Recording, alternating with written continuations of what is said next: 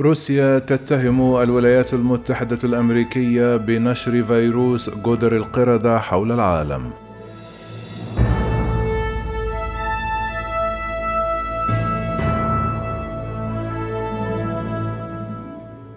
اتهمت روسيا الولايات المتحدة الأمريكية بنشر جدر القردة حول العالم مطالبة بالتحقيق في عمل مختبرات بيولوجية تابعة لواشنطن وطالبت وزارة الدفاع الروسية بالتحقيق في عمل أربعة مختبرات بيولوجية أمريكية على الأقل تنشط في نيجيريا.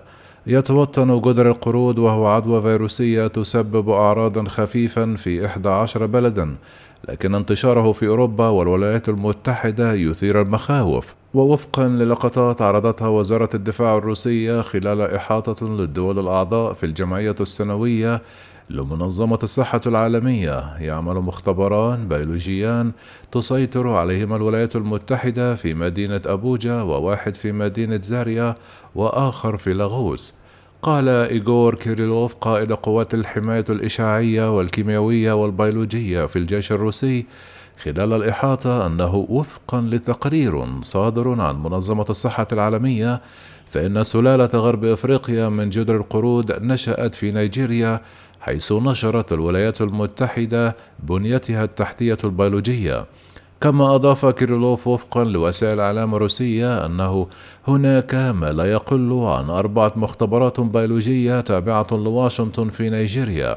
كما أوضح المسؤول الروسي على خلفية الحالات العديدة لانتهاكات الولايات المتحدة لمتطلبات الأمن البيولوجي وحقائق التخزين المهمل للمواد الحيوية المسببة للأمراض. ندعو قيادة منظمة الصحة العالمية إلى إجراء تحقيق في أنشطة المختبرات النيجيرية التي تمولها الولايات المتحدة في أبوجا وزاريا ولاغوس وإبلاغ المجتمع الدولي بنتائجها. في مارس الماضي اتهمت وزارة الدفاع الروسية الولايات المتحدة بتمويل أبحاث لتطوير أسلحة بيولوجية في أوكرانيا.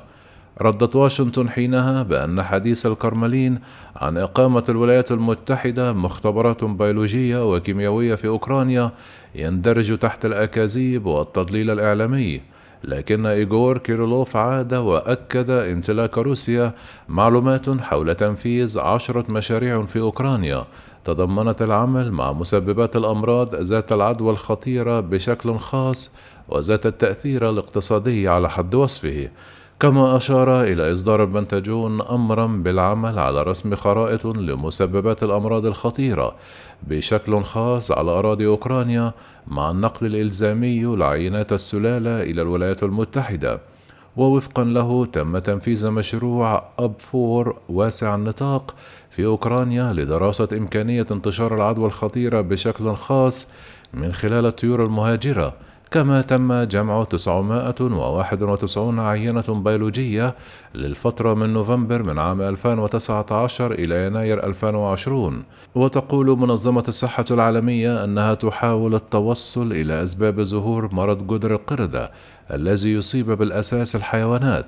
قال محلل روسي يدعى فيكتور شوغالي أن القوات الروسية عثرت في أوكرانيا على وثائق أمريكية حول جدر القردة أثبتت أن الأمريكان يعرفون مسبقا عن الوباء ولديهم خطط لمكافحة المرض كما يجهزون مختبراتهم في أوكرانيا لإنتاج الأدوية المضادة للفيروس الجديد. كما صرح أن جدر القردة ظهر في نيجيريا حيث هناك مختبرات أمريكية والمنطق يوحي أن واشنطن طورت هذه الأمراض في مختبراتها وتم نشرها. كما ادعى المحلل الروسي فيكتور شوغالي أن الولايات المتحدة تمتلك مختبرات بيولوجية في عدة دول مثل أرمينيا وكازاخستان وجورجيا.